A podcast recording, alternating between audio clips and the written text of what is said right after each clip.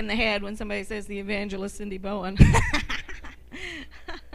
you know, we were singing that song this morning, Show Me Your Glory.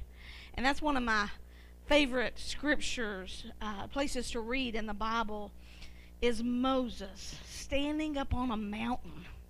And God says, I ain't going with them to the promised land. They're driving me crazy. I'm not going, Moses. I'll send an angel and you can go on, but I'm not going to go. And Moses says, Oh, if you're not going to go, don't send me. If you're not going to go, don't send me. I'd rather be in the desert with God than to be in a promised land without Him. And Moses said, The boldest prayer I find in the Bible show me your glory. show me your way so I can know you. Show me your glory. And God answers and he says, Moses, I can't show you my glory. It's above your pay grade, Moses. You can't see my glory and live to tell about it. And, Moses says, But oh, God, just show it to me. And God says, Well, I tell you what, I'm going to give you everything you can stand you get in that cleft of the rock, and I'm going to walk by and I'm going to preach myself to you. And I'm going to show you uh, what I can show you, and you can stand. But I want to tell you right now that right now on a glassy sea, Moses is standing gazing on the glory of God. God has answered Moses' prayer. So sometimes I stand in this room on a Thursday night and I say, God, I know the price. Just show me the glory. Just show me the glory. And the day is coming that he said he went to prepare a place for me. And just between me and you, mansions sound great and Golden Street sound great, but I'm looking for a glassy sea and a place where I can gaze on glory. Hallelujah, hallelujah. Hallelujah. You know, when the uh, children of Israel were coming out of Egypt and they're crossing over the, the desert and they're moving to the promised land. They camped out around the presence of God. If the presence of God didn't lift and move, the glory didn't lift and move, then the children of Israel didn't move. They only moved when the glory moved. They camped out around the presence of God. And the reason is they'd never been that way before. They didn't know where they were going. They had to see where God was leading them. And I want to tell you, church, this past year we've been on a journey together. And, and, and, you know, sometimes it felt like we were sitting still. Last Easter broke my heart sitting at home on an Easter morning. I hadn't done that in 30 years. It broke my heart. We were on a journey. We were on a journey. And, and you know what? Sometimes it felt like we were sitting still and we were afraid. Sometimes it felt like we were hunkering down and waiting for that storm to pass over us, waiting for everything to get back to normal, waiting for the threat of sickness or the accusation of recklessness to leave us. But I want to assure you, when the when the Lord calls the church to sit down and wait, it is never because He wants us to be afraid. It's never because He is threatened by what we are facing. When the Lord says, "Sit down," readjust yourself, refocus, come back down and sit down. What he is saying to us is, church, be still and know that I'm God. Church, let go of your agendas. Church, let go of your rock star concerts where a worship leader in skinny jeans gets up and, and, and makes everybody shout with a light show. Get your eyes back on heaven and wait till the glory moves. Church, we got to camp out around the tabernacle God. God was in that tabernacle. That's why they camped around it. Jesus is the God who came and put on flesh and walked in the dirt with us. He tabernacled among us. We have to camp out around the tabernacle God. We have to move when He moves. We've got to do what He's doing. Hallelujah. Hallelujah. Church, we've never lived through a global health crisis before. We haven't lived in a culture that was determined to redefine morality and cancel every voice that disagreed with them. We've never lived in a time and in a place before where a government got to decide whether or not the Church of Jesus Christ was essential or not. We've never been this way before. We've never been this way before. But I have to tell you, the, the tabernacle God knows where He's going. The tabernacle God is going to lead us where we're supposed to be. And, and let me tell you, just let me tell you something. We're the Church of Jesus Christ. We don't follow the political pundits or the Facebook prophets with their uh, trendy sayings. We don't follow that stuff. We follow God. We follow the Lamb. We follow the Lamb, and He's going to lead us, and He's going to direct us. We follow the Lamb. I have to tell you, you don't have to worry about being canceled because I remember another day when they were going to cancel the Lamb of God and they put him on a cross until he quit breathing. And they put him behind a, a, a, stone in a tomb, and he was canceled out. But you know how it worked out, don't you? the tabernacle God can't be held down by a stone. God gets back up, and we follow him. Hallelujah, hallelujah. Praise God, the preacher is in the house. hallelujah. You know, it occurs to me that the from the from the upper perspective, God looking down at the earth and us looking up from the dirt, God sees things a little different. The narrative doesn't look like it does to us. You know what? Uh, the world says, "Oh, this is a hard time. It's dark," and and the heaven goes, "Look at that church start shining. The the light was made for the darkness. Look, look, the church is shining." And, and, you know what? The, the world say, well, let's turn up the fire of persecution. We're going to shut those churches down. We're going to shut them up. But God looks down and says, huh, fire? Well, look at that fire burning in the belly of a revived church. You can't get near a consuming fire, God, and not come out with a little fire on you. Hallelujah. Hallelujah. Praise God. Jesus is alive and well. The, the, the devil couldn't trip him. The religious couldn't shut him up. The cross couldn't stop him, and a grave couldn't hold him. The dark couldn't overpower him, and it can't overpower us. Jesus is alive and well, walking in the midst of the church, still transforming lives. And if you don't believe that's true, look at me, and you'll see it was truth. Jesus is alive and well. And if you don't think, uh, if you don't think that you're going to be bold enough, bold enough to say it, you get in His presence a little while. He, you get in His presence, He'll do it. Hallelujah, hallelujah. Okay, praise God. If you have your Bible with you, we're going to be in the Gospel of John, chapter 9. And the Lord told me the scripture, and I told him, I can't use that one, Jesus. I can't use that scripture. And, we had this conversation several times until he convinced me he was right. Uh, the, the, the, my issue was I'd heard a really good message from the scripture not too long ago in this house. But I, I prayed until I was convinced the Lord had something to say to us from this, from this scripture. Uh, let's pray this morning. Father, we come to you and we ask you to open our eyes to see wonders out of your word. Lord, reveal yourself to us indeed. We love you, Lord, in Jesus' name. Hallelujah. I, I want to set the scene for you for just a moment by this time in the Gospel of John, Jesus has been going around Jerusalem, around the nation of Israel, doing wonders, uh, attracting multitudes who come to hear him preach and stay to eat the fish. Uh, he, he's making priests and Pharisees really uncomfortable. And the reason is, is he's saying stuff. He's saying stuff like, the Son can do nothing of himself but what he sees the Father do. For whatever he does, the Son also does in like manner. Or, or this one. You know neither me nor the Father. If you had known me, you would know my Father. And this one, when you have lifted up the Son of Man, you will realize that I am he for whom you look and that I do nothing of myself of my own accord and my own authority, but I say exactly what the Father has taught me. So he makes them really mad. And by the end of, uh, of John chapter 8, there are men standing in the temple court with rocks in their hands ready to stone Jesus. And Jesus walks right through them and he goes on his way. But he's made a lot of people mad. They were uh, they just couldn't fathom that God would come to town and he would not think like them, and he would not act like them. Uh, they were so sure they had the beat on who God was and what God wanted to do that they missed the time of their visitation and they met God with rocks in their hands.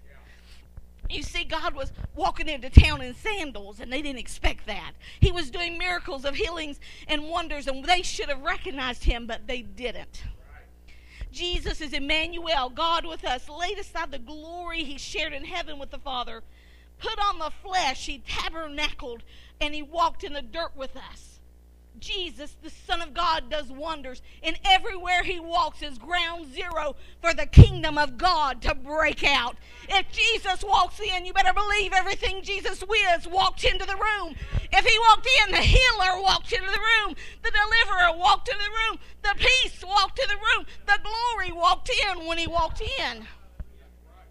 But Jesus, the Son of Man, demonstrated the kind of life he wants us to live a life that was so connected to the Father that he could afford to be responsive to God instead of reactive to the circumstances he was in. And I just want to uh, to to to uh, give you this clue that I found out in my life. If you want to know what God is saying and doing, look at Jesus. Get out your, get out the book. There's some red words in there. If you want to know what God's saying, look at your red words. Look at Jesus. And, and uh, Jesus is going around. These men are mad because God wasn't playing by the rules. These are men are mad because Jesus come in and he isn't staying in the lines when he colors. He just does whatever he wants to do. And they couldn't they couldn't abide that. They didn't expect it. And, but if you've walked with the Lord very long at all, I think you figured out he still doesn't color inside the lines.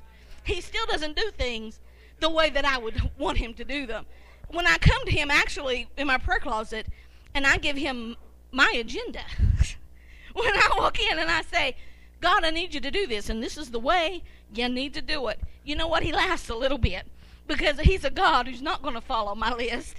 He's not going to follow my agenda, and I'm kind of glad of that. If you have a Jesus that can't surprise you, you need to get your Bible back out because you may not have the real one. He doesn't stay in the lines.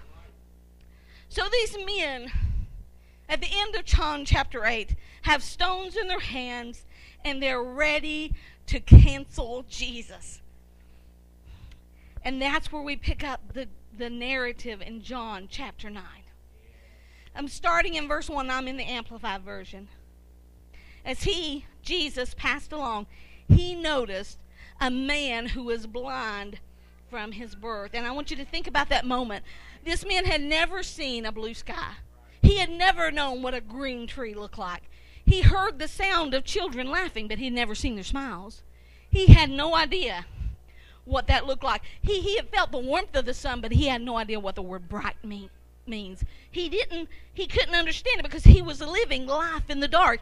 He's a man who is living on the fringes of life, but not able to fully participate in what the life everyone else was having, hearing and not understanding, feeling and touching, but unable to see the paths on which he walked. He, he was a man on the fringes in the world, but not perceiving it unable to fully participate in the normalcy of life. And this day, in John chapter 9, he is doing exactly what he has done every day for a long time. He is making his way. He's feeling along the walls. He's counting his steps because he knows he has to stop and make sure there's no traffic before he goes on. He's living his life the way he always has had to do it to get to a place where he can sit down beside the road and beg alms, put out his beggar's coat, and let people throw coins on it so he can live. He's on the fringe and the great thing, I, I the thing I, that struck me about this passage is he doesn't need, know Jesus is coming. He's not lifting up any faith. He's not crying out, Jesus, help me. He doesn't know Jesus is there. He's blind. He can't see. His disability had disqualified him. His dysfunction left him on the sidelines, and he didn't know, even know enough to call out on the Lord because he couldn't see him coming. But, but the great thing about this is he didn't have to because Jesus noticed him. Because Jesus saw him. Because th- this man's problem didn't fall off of God's radar. You see, Jesus sees the man. This is the God initiated encounter. And, and, if you think about that, it's an unstoppable Savior meeting an impossible situation. Who do you think's going to win? This is the light of the world meeting a man sitting in the dark. What do you think the outcome's going to be? The kingdom of heaven's about to break in on his darkness right here. Let's read on. And as he passed along, he noticed a man blind from his birth. And his disciples asked him, Rabbi, who sinned, this man or his parents, that he should be born blind? They're looking for the why. Do you know God doesn't is not looking for your why? If you're in a mess, he's looking at your what's next. Jesus answered, It was not that this man or his parents sinned, but he was born blind in order that the workings of God should be manifested in him. We must work the works of him who sent me and be busy with his business while it is daylight because night is coming on when no man can work. Now, shouldn't that be the motto of the church today? We must work the works of him who sent Jesus. We must work the works because the night's coming on. We got we only got a little space of time to do our work. As long as I'm in the world, I am the world's life light. And when he had said this, he spat on the ground and he made clay or mud with his saliva, and he spread it as an ointment on the man's eyes. And here is God, Jesus, the God man. And, and, and what's he doing but getting down in the man's dirt with him? This man is no stranger to dirt. He knows dirt. He sat on dirt for years. He's felt the dirt for years. Uh, the dirt's familiar. The dirt's his circumstances he finds him in. This man lived in it, but Jesus got down in it on purpose. He's going low and he's going slow. And Jesus got down and he put something of himself into the circumstances the man found himself in. And he said to him, verse 7 Jesus said to him, Go, wash in the pool of Siloam which means sent. And I'm going to stop there just for a moment because this is Jesus 100% doing it not the way I want him to do it. This is Jesus coloring outside the lines. You know, he's God and he could have, and the miracle would have happened. He could have spoke the word. And this morning we would have been talking about the power of the word of God. We are anyway, but we've been talking about the power of the word. He could have just put his hands on the man's eyes. And you know what? We'd have been talking about the hands of Jesus this morning. And we can talk about the hands of Jesus and we can we can get happy on that. But instead, Jesus gets down into the dirt, puts something of himself in it, and rubs it on the man's eyes. And right now, pastor's probably getting nervous because I'm supposed to be preaching about bold. But we're almost there. We're almost there, I promise. Jesus puts mud on this man's eyes, and the man has to make a choice. The man could sit, keep sitting there in his dirt, and things would go on like they always had. Maybe he could flick some of that stuff off once it dried and he could have sat there and life would have went on and it would have been the expected outcome for him. It would have been what everybody expected to happen in his life. A blind man sitting beside the road. You know that dirt was easy. That dirt was comfortable. That dirt was uh, something he could deal with. Uh, but that man could do the, have the other choice. The man could raise raise himself up he could get up out of the dirt. He could shake that dust off his clothes and he could start through town. Now, there's a price to that. He's going through the town, uh, and, and every step he takes, you know what he is? A blind man with mud on his face. Jesus talked to him, he's a blind man. Jesus puts mud on him, he's a blind man with mud. He walks through the town and he's a blind man with mud, feeling his way through the town. And every step I have to believe that the devil was saying, you look stupid. This is foolish. Ain't nothing to happen. What you, you know what? You're not getting any more alms. They're to make jokes out of you. You're the joke today. But the man walked through the town one bold step at a time when it didn't make any sense to go to the pool. When it didn't make any sense, he took one step at a time on the way to the pool. And when he turned the corner and he could hear the water sloshing, he could hear the water coming into the pool, I believe it started drowning out the sound of the devil's intimidation. I it started drowning out his own doubts as he walked toward the pool, so that when he got there, all he could hear was the sound of some running water as he got near the pool. Jesus said, Go wash in the pool of Siloam, which means sent. So he went. and he washed and he came back seeing. And we can stop right there. and We've had church. We've had church if we stop right there, but the Bible doesn't. That word that is translated sent in your Bible is a Greek word, and you'll have to pardon me because this is a hillbilly from Kentucky speaking Greek right now. The Greek word is apostello, meaning to send one into an appointed place. It's like when God sent Jesus forth. It's like when Jesus sent the disciples forth. It's a sending forth. Someone, a messenger, has a message to carry, and he's sent out to carry it. And that's just what the man does. He goes and he's in the place that he was sent to go to, and he comes back with a message. He comes back, and everybody's saying, well, look at that man looking at everything like he's never seen a tree before. Look at that man go. That looks like that blind man. Oh, no, that couldn't be that blind man. He had mud on his face. This guy's been washed clean. He don't have any mud on his face. And he stops and he says, No, you don't understand. It's me. It's me. And there was this man. There was this man called Jesus. And he put mud on my face. And he told me to wash in this pool of Siloam. And I came back seeing. Hallelujah. Hallelujah. He begins testifying. It's me. Jesus made the mud. It's me. So they take him to that same religious crowd that was ready to stone Jesus. They take him in there and they say, What happened? And he said, Oh, there was this man called Jesus. there was this man called Jesus. And those, those men were gnashing their teeth. They were mad. No, no, no. Tell us what he really did. Well, there was this man named Jesus, and he made some mud, and he told me to wash it. Now I can see. And they said, This can't be true. Go get his mommy. Go get his daddy. and they come in and they say, That's my boy. And he was blind. I'm not going to tell you what happened. That's going to be on him. Because they know. They know what's coming. That's going to be on him. Let him tell you. And he stands there in a room he was disqualified from being in.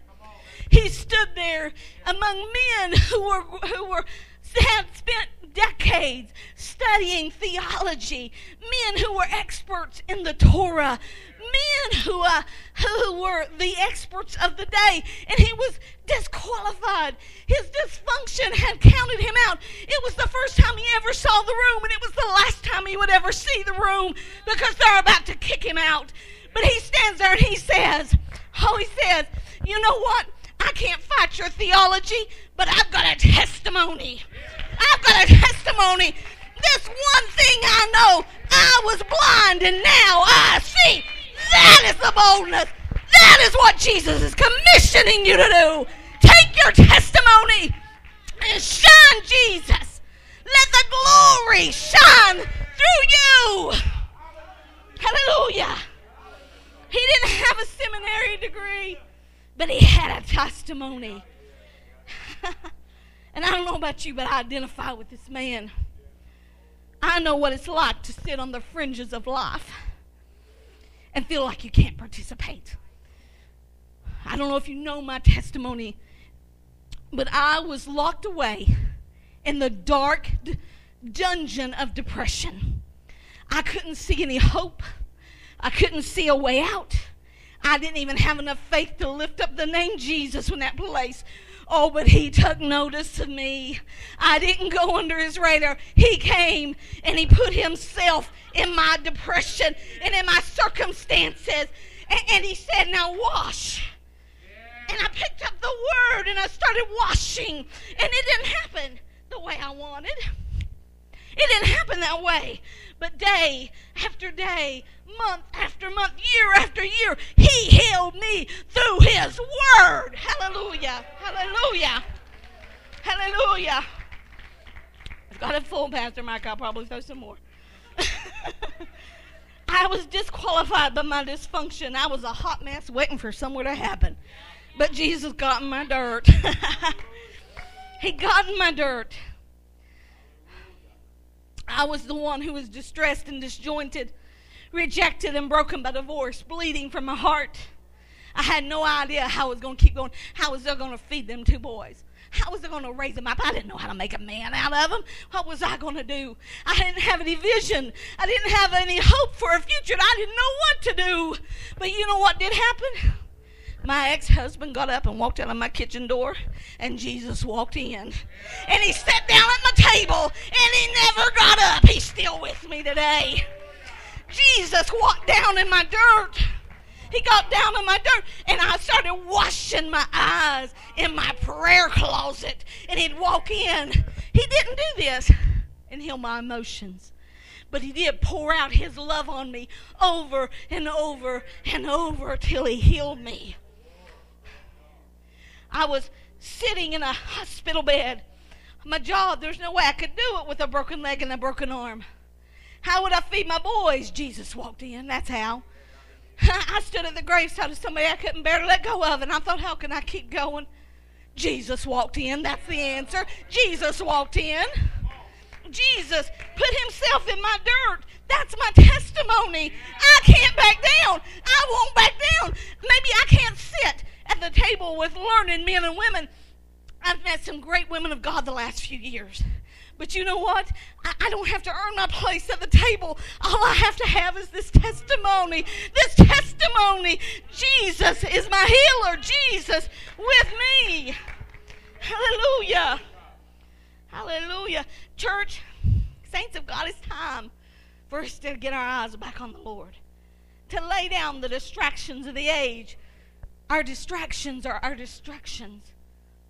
The Lord is bidding this, this, us this morning Will you wash in Siloam again? Will you decide I may not have the degree and I may not have my theology, that I may not be able to argue uh, and do apologetics. Oh, but nobody can take away your testimony. Nobody can fight what Jesus did in you. Remember the dirt you were sitting in before Jesus came by. Remember when you were a drunkard or an addict or a thief or depressed or broken or a gossip or wasting your life on things that didn't matter, breaking the heart of God. It's time to get out your bold testimony and declare it a little while. Did Jesus break chains in your life? Come to Siloam and be commissioned. Go tell somebody how the Lord set you free. They might find fault with your theology. I've got a little fellow in my, in my life right now who's just wanting to f- talk theology with me. He don't know he's talking to. but more than that, I've already had Jesus, and nobody can convince me of anything different. I've already had known Jesus. Nothing else is going to matter. Come to Siloam and be commissioned. Go tell somebody how the Lord has set you free. And if you don't feel like it, and you don't feel like you can, and you don't feel like you're bold enough, wash your face a little while. Wash your face in your prayer closet. Get your testimony out and get ready to share it. Did Jesus set you free from a habit that was going to kill you? Come to Siloam. You are commissioned this morning to tell how Jesus rescued you. Did he come into your dark place in your life and shine brighter than the sun?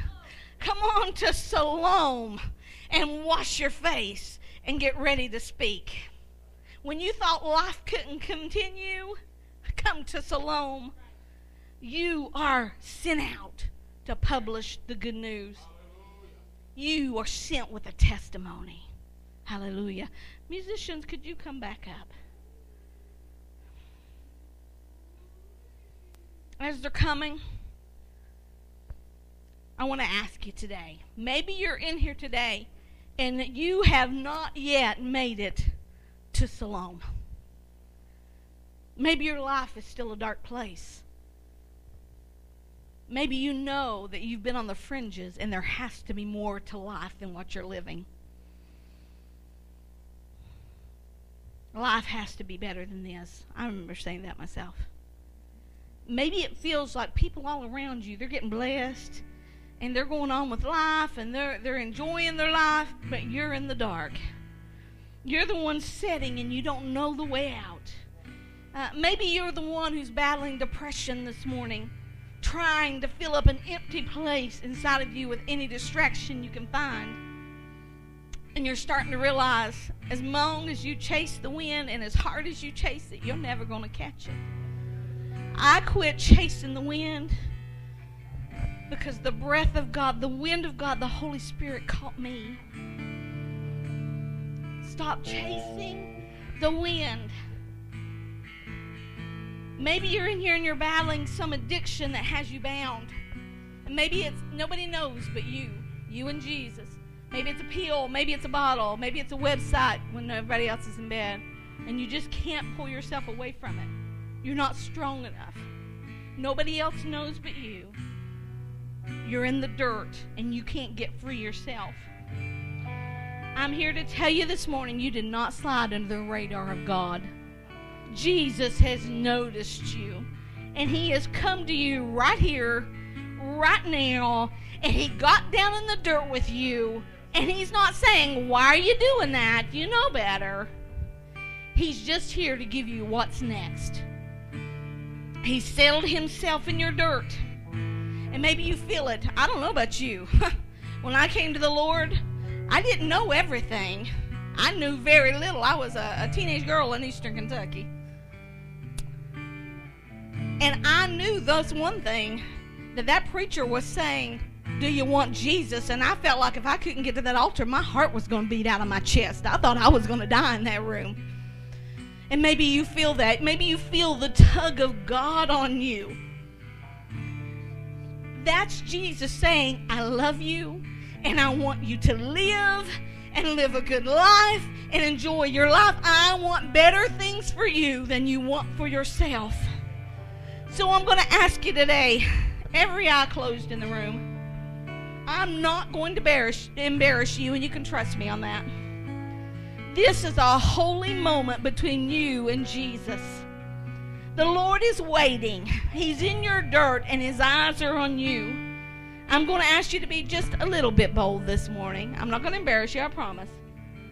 If that's you I'm talking about, if you're the one who's struggling, if you're the one who needs to wash your eyes in the pool of Siloam, if it is you, I'm going to ask you to slip your hand up in the air. You don't even have to leave it, leave it up. You can just slip it up and that'll be enough. Is there anybody in the room that says, I need Jesus in my life? Hallelujah. I see your hand, sis.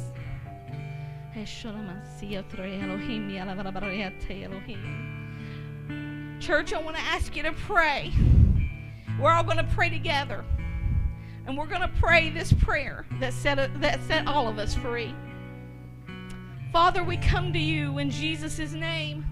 And your word says that if we will believe in our heart that Jesus died for our sins and rose again the third day, we will be saved.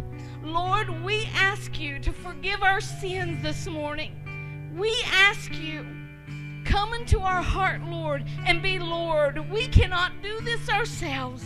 We need you, Lord. In Jesus' name.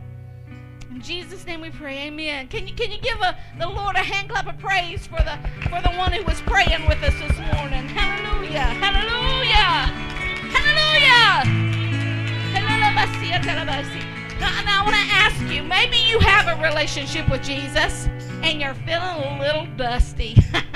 maybe you're just saying, huh, I'd like to get in that water again. I, I think I need another drink. He's put a well inside of you. He said that the Holy Spirit would be in you, a well of living water. He's put a well in you.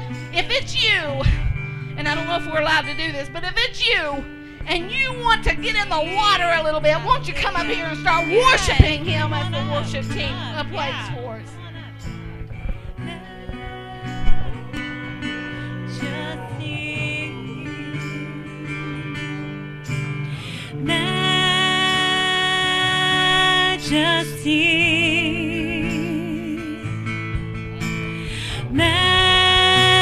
Come on, stand with us in worship. Amen. Your grace has found me just as I am. Empty handed, but alive in your hands. That's it, church. Let's worship Him. Sing us.